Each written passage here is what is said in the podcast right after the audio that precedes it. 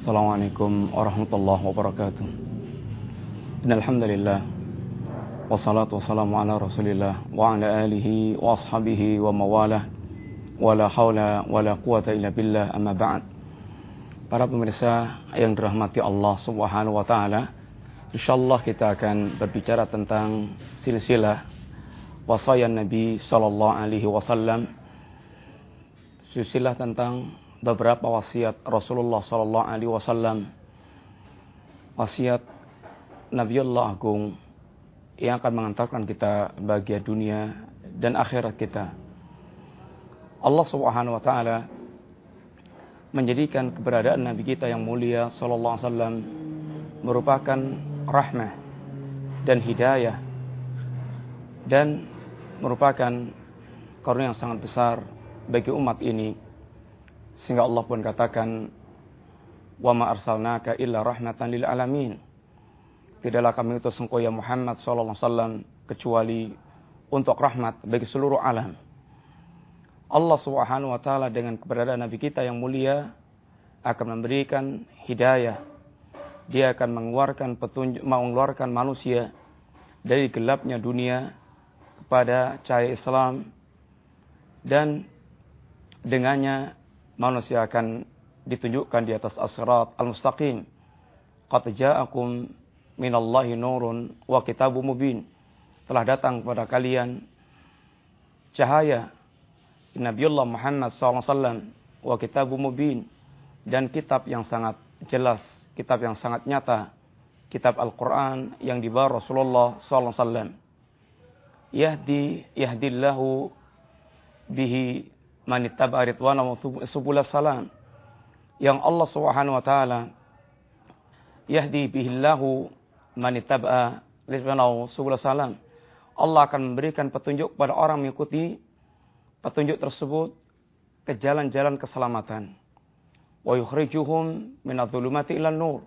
Dan Allah dengan keberadaan Nabi sallallahu alaihi wasallam akan mengeluarkan manusia dari kegelapan-kegelapan zulumat.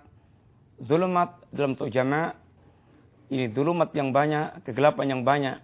Dari kegelapan syirik kegelapan kufur kegelapan bid'ah kegelapan maksiat kegelapan akan dikeluarkan dari semua kegelapan tersebut ila nur kepada cahaya. Yahdi bihi yahdihim ila sirati mustaqim. Dan Rasulullah SAW akan menunjuki mereka ke jalan yang lurus. Para pemirsa yang rahmati Allah Subhanahu taala. Sehingga keberadaan Nabi yang demikian Allah Subhanahu wa taala katakan sungguh merupakan nikmat yang sangat besar bagi umat ini. Laqad manallahu 'alal mu'minin id ba'atsa fihim rasulan min anfusihim. Sungguh Allah Subhanahu wa taala telah memberikan nikmat kepada kaum mukminin. Ketika Allah Subhanahu wa taala mengutus di tengah-tengah mereka seorang nabi. Tentu keberadaan Rasulullah sebagai nikmat Allah bukan semata-mata karena jasad beliau akan tapi karena tugas yang dibawa oleh Rasulullah sallallahu alaihi wasallam. Yasru alaihim ayatihi wa yuzakkihim wa yuallimuhumul kitab wal hikmah wa in kanu min qablu la fi mubin. Yang keberadaan beliau di tengah-tengah umat ini dalam rangka untuk membacakan ayat-ayat Allah Subhanahu wa taala. Dalam rangka untuk melakukan tazkiyah, tarbiyah sehingga jiwa mereka tersucikan dari segala penyakit jiwa menuju jiwa yang bersih. Dengan cara wa yu'allimuhumul kitab wal hikmah dengan cara mengajarkan Alkitab dan Al-Hikmah yaitu As-Sunnah. Wa in kanu min qablu. Dan sungguh keberadaan umat ini sebelum mengenal Rasulullah sallallahu alaihi wasallam, sebelum mereka terbacakan ayat Allah, sebelum mereka mengenal Al-Qur'an dan As-Sunnah, sehingga mengenal hakikat kebenaran dan mengenal hakikat cahaya kehidupan, maka sungguh mereka berada di dalam sebuah kesatan yang sangat nyata. Kaum muslimin yang rahmati Allah. Sebagaimana setiap nikmat menuntut kita untuk bersyukur.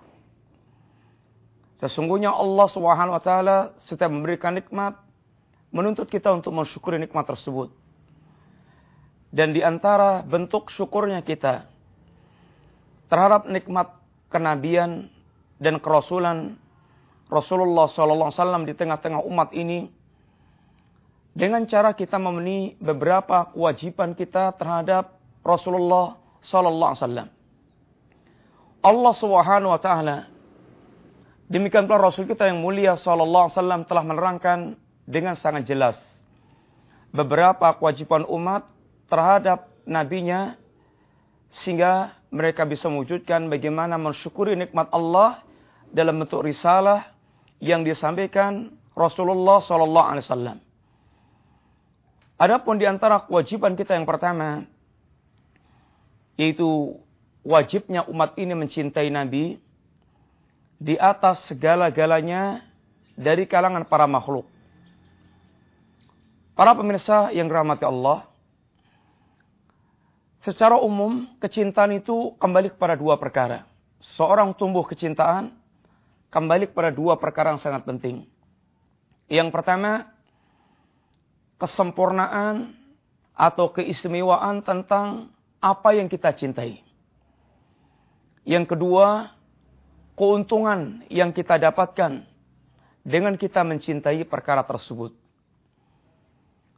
Berkaitan dengan kesempurnaan yang kita cintai, maka sungguh tidak ada di dunia ini orang yang lebih sempurna dibandingkan dengan Rasul kita yang mulia Sallallahu Alaihi Wasallam yang pujiannya datang dari langit yang ketujuh, dari atas langit yang ketujuh.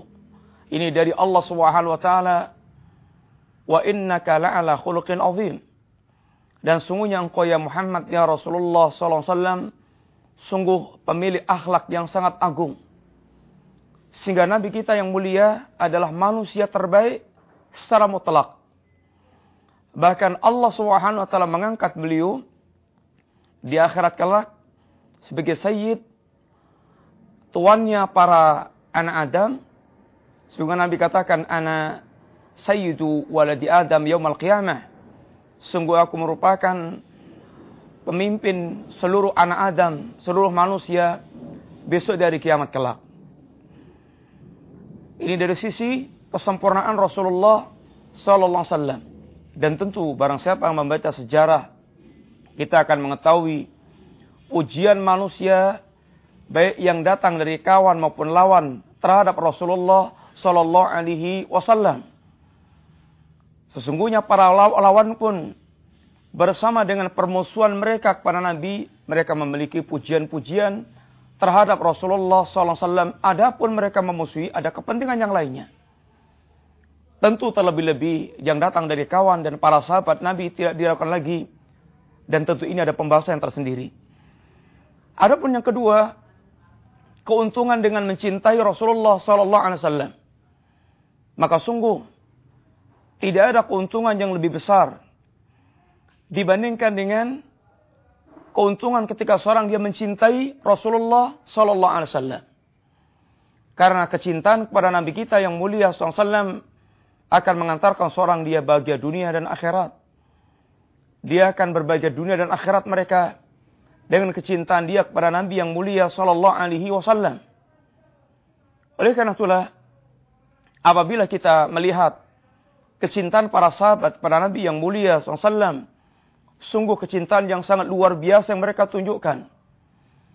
Satu di antaranya adalah orang yang mereka pernah mengungkapkan dengan tulusnya Ketika Nabi melihat dia begitu sangat sedih, maka dia tanya kepada sahabat ini tentang kesedihannya.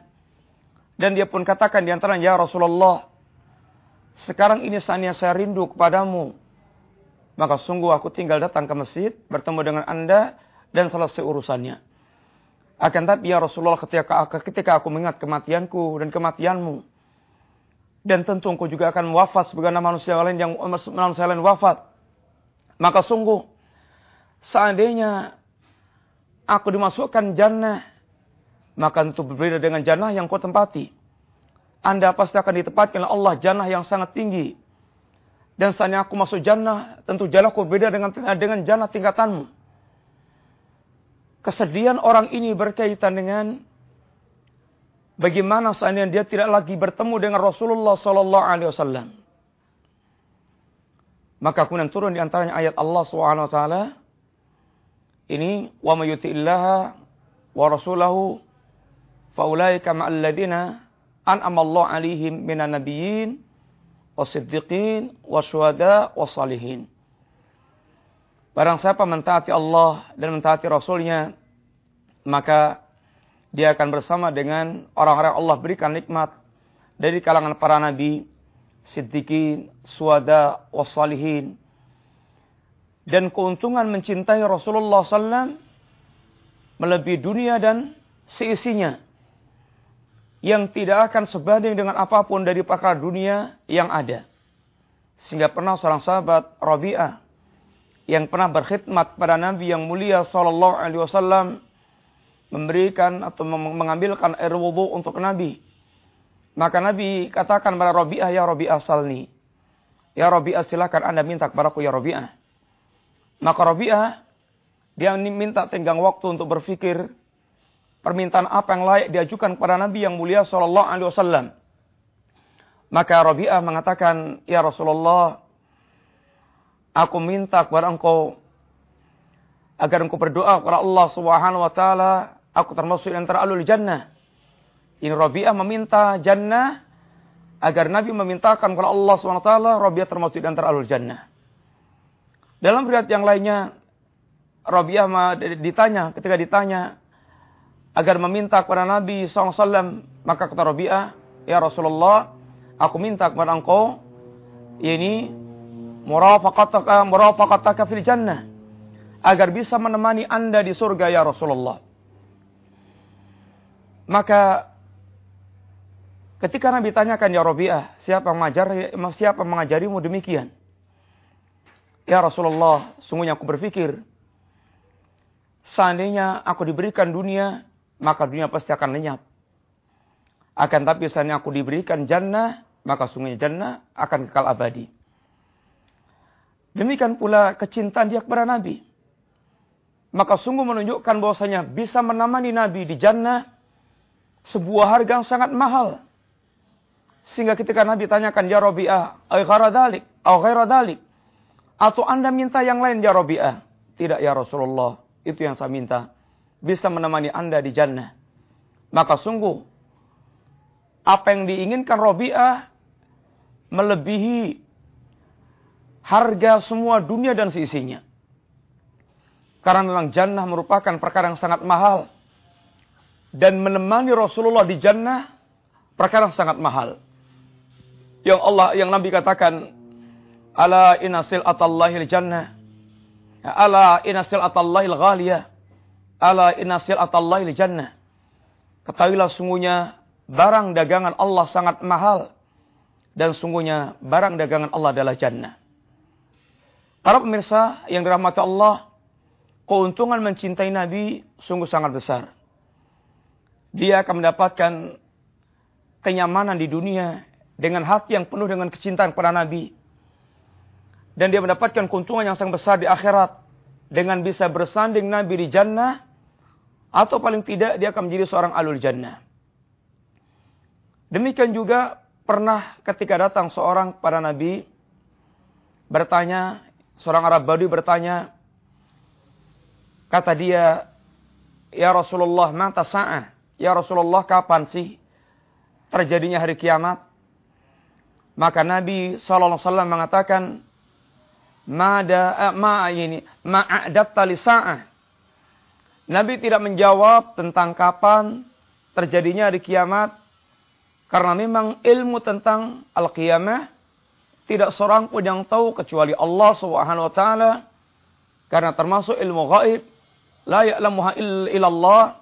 Tidak mengetahui yang gaib kecuali Allah Subhanahu wa taala. Yas'alunaka 'anis sa'ah, qul innama ilmuha indallah.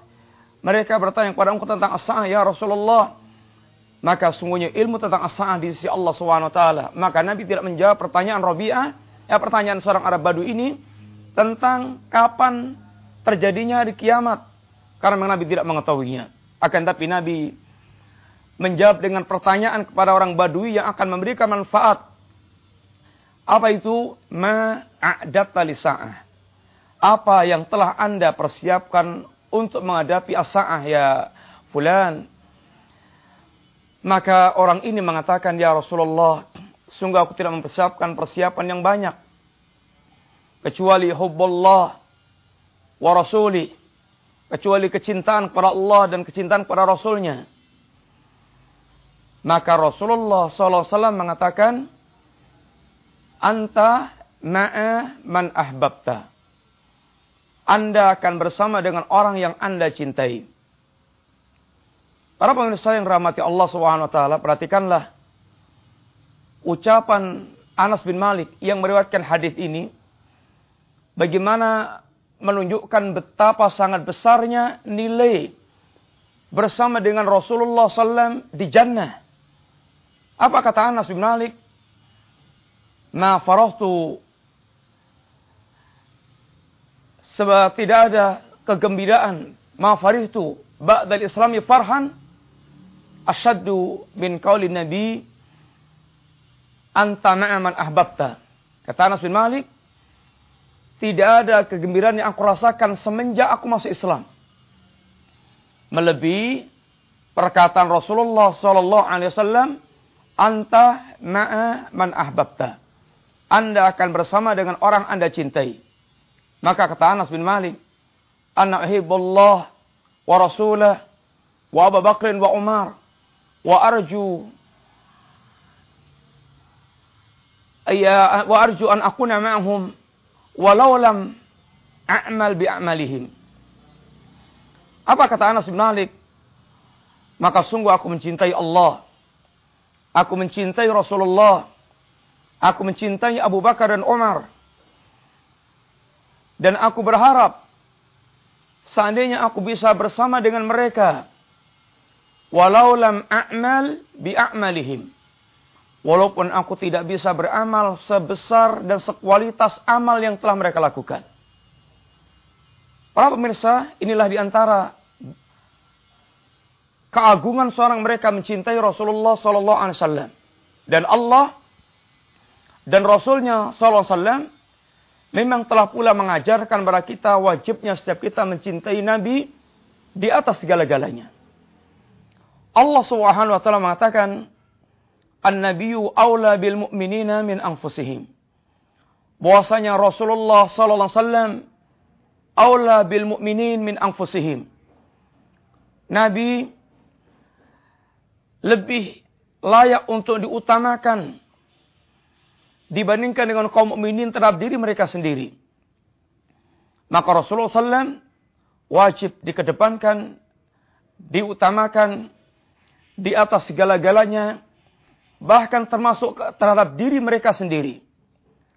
Sehingga pernah datang sahabat Umar ibn Khattab radhiyallahu anhu beliau mengatakan ya Rasulullah la anta ahabbu ilayya min kulli syai' illa nafsi. Ya Rasulullah, sungguh Anda lebih aku cintai di atas segala sesuatu kecuali diriku ya Rasulullah. Kata Nabi la ya Umar, tidak tidak ya Umar, hatta akuna ahabba ilaik min nafsik. Hingga aku lebih anda cintai dibandingkan dengan diri anda sendiri. Al-an ya Rasulullah, lan tahabbu ilayya min nafsi. Sekarang ya Rasulullah, anda lebih aku cintai bahkan dibandingkan dengan diriku sendiri. Al-an ya Umar, sekarang ya Umar, iman anda telah sampai pada tingkat kesempurnaan iman. Para pemirsa yang rahmati Allah, maka Rasul SAW bagaimana wajib kita cintai di atas segala-galanya. Dan kecintaan kita kepada Nabi yang mulia Sallallahu Alaihi Wasallam benar-benar akan membuahkan rasa manisnya iman. Sesungguhnya iman ada rasa manisnya. Dan halawatul iman, rasa manisnya iman, maknanya adalah ladzatut ta'at. Bagaimana seorang merasakan kelezatan dalam mentaati Allah Subhanahu wa taala merasakan lezatnya salat, merasakan lezatnya mentaati Allah, melakukan amal-amal iman, dia merasakan lezat dalam hati dia, jadi menikmati amal-amal iman tersebut Dan ini di antara buah daripada keimanan dia terhadap Allah dan Rasulnya Sallallahu Alaihi Wasallam yang mencintai Rasulullah di antara di atas seluruh manusia yang ada tentunya setelah kecintaan dia kepada Allah Subhanahu wa taala karena kecintaan dia kepada Allah harus di atas segala-galanya dan kecintaan dia kepada Rasulullah adalah mengikuti kecintaan dia kepada Allah Subhanahu wa taala. Akan tapi tentunya rasa manisnya iman tidak akan bisa kita dapatkan kecuali satu di antaranya dengan cara kita menjadikan kecintaan kepada, kepada Nabi di atas kecintaan kepada kita kepada seluruh yang ada. Nabi Sallallahu Alaihi Wasallam bersabda di antaranya, Salasun mangkunna fihi wajada bihinna halawatul iman. Ada tiga perkara yang apabila tiga perkara itu ada dalam diri seorang, sungguh dia akan merasakan rasa manisnya iman rasa lezatnya keimanan. Para pemirsa yang rahmati Allah, sedikit tentu kita perlu merenung. Boleh jadi di antara kita ada yang telah memiliki iman puluhan tahun, 10 tahun, 20 tahun, 30 tahun, 40 tahun. Akan tapi coba kita lihat dalam rentang waktu yang sekian lama, berapa sering atau berapa banyak rasa lezatnya iman sering kita dapatkan. Rasulullah sallallahu alaihi wasallam orang yang paling sempurna imannya kepada Allah Subhanahu wa taala dan tentu paling sempurna merasakan rasa manis iman sehingga seluruh amal ketaatan kepada Allah merupakan kenikmatan bagi Nabi sallallahu alaihi wasallam. Satu contoh, Nabi mengatakan tentang salat wajilat qurratu aini fi dan dijadikan kesejukan salat dalam hatiku. Rasulullah SAW mampu merasakan lezatnya salat sehingga bagaimana Nabi pernah salat dalam satu rakaat dengan membaca ayat yang sangat-sangat-sangat panjang. Karena beliau membaca Al-Baqarah disambung dengan An-Nisa, disambung dengan Ali Imran. Dan itu dalam satu rakaat. Sehingga betapa sangat panjangnya. Dan bahkan Aisyah menggambarkan salat Nabi, salat qiyamul lail Nabi sampai beliau mengalami bengkak-bengkak kakinya. Tentu saking panjangnya salat yang beliau lakukan. Akan tapi Rasulullah Shallallahu Alaihi Wasallam menikmati amal tersebut. Demikian pula para sahabat Nabi Rasulullah Alaihi jami'an. Bagaimana mereka menikmati amal-amal iman, menikmati amal sedekah, menikmati amal jihad, menikmati ini amal-amal ketaatan sehingga mereka merasakan lezatnya Islam dan iman mereka yang tidak mampu dipisahkan dengan apa pun upaya mereka untuk memisahkan iman para sahabat Nabi Rasulullah Alaihi jami'an. Bagaimana orang Quraisy berusaha untuk memisahkan imannya Bilal dengan siksaan. Bagaimana orang Quraisy berusaha untuk memisahkan imannya Ahmad bin Yasir sekeluarga dengan siksaan yang mereka timpakan. Bagaimana orang Quraisy berusaha untuk memisahkan imannya Khabab ibn al-Ard dengan siksaan yang mereka lakukan. Akan tapi semua upaya mereka memisahkan iman mereka yang telah menancap orang dalam hati mereka kandas. Mereka tidak mampu memisahkan iman mereka. Seakan mereka lebih merasakan lezatnya dengan iman dibandingkan dengan apa mereka ancamkan dengan iman dengan ancaman mereka. Lihatlah bagaimana setukang sihir Fir'aun ketika diancam oleh Fir'aun yang dulunya tukang sihir menginginkan dunia dan seisinya apabila bisa memenangkan Musa dengan sihirnya akan tapi tatkala kemudian tukang sihir dia justru menjadi orang yang mukmin yang beriman kepada Nabiullah Musa alaihissalam maka semua ancaman Fir'aun yang dia akan menyalip, akan dipotong kaki dan tangan dengan cara bersilang, maka tidaklah membuat gentar hati mereka. Bahkan silahkan Fir'aun, e, mereka melaksanakan keputusannya, fakti antakadi. Silahkan Anda putuskan yang Anda inginkan. Anda hanya akan bisa memutuskan di dunia. Dan, dia, dan mereka lebih mengharapkan ampunan Allah SWT. Mereka telah merasakan lezatnya iman. Dan itulah orang telah merasakan lezatnya iman. Dan ini akan bisa kita dapatkan apabila di antaranya kita mewujudkan tiga perkara dalam diri kita. Sebagaimana yang disebutkan Nabi. Thalathun man kuna fi wajada bihinna halawatul iman. Ayyakun Allah wa rasuluh. Ahabba ila ahabbu ilaihi mimma siwahuma. Apabila Allah Subhanahu wa taala dan Rasulnya sallallahu alaihi wasallam lebih dia cintai dibandingkan dengan selain keduanya. Apabila dia telah mampu mendudukkan Allah dan Rasulnya di atas segala sesuatu yang ada. Lebih dia cintai. Lebih dia cintai dibandingkan dengan ayah ibunya, dengan anak istrinya, dengan keluarga besarnya, dengan kawan uh, sejawatnya, dengan segala yang ada dunia dan seisinya. Apabila dia mampu menundukkan kecintaan kepada Allah dan Rasulnya di atas segala-galanya, maka sungguh dia akan mampu merasakan rasa manisnya iman. Akan tapi ini membutuhkan perjuangan yang sangat besar hingga betul-betul keimanan dia kepada Allah dan Rasulnya betul-betul membuahkan kecintaan di atas segala-galanya.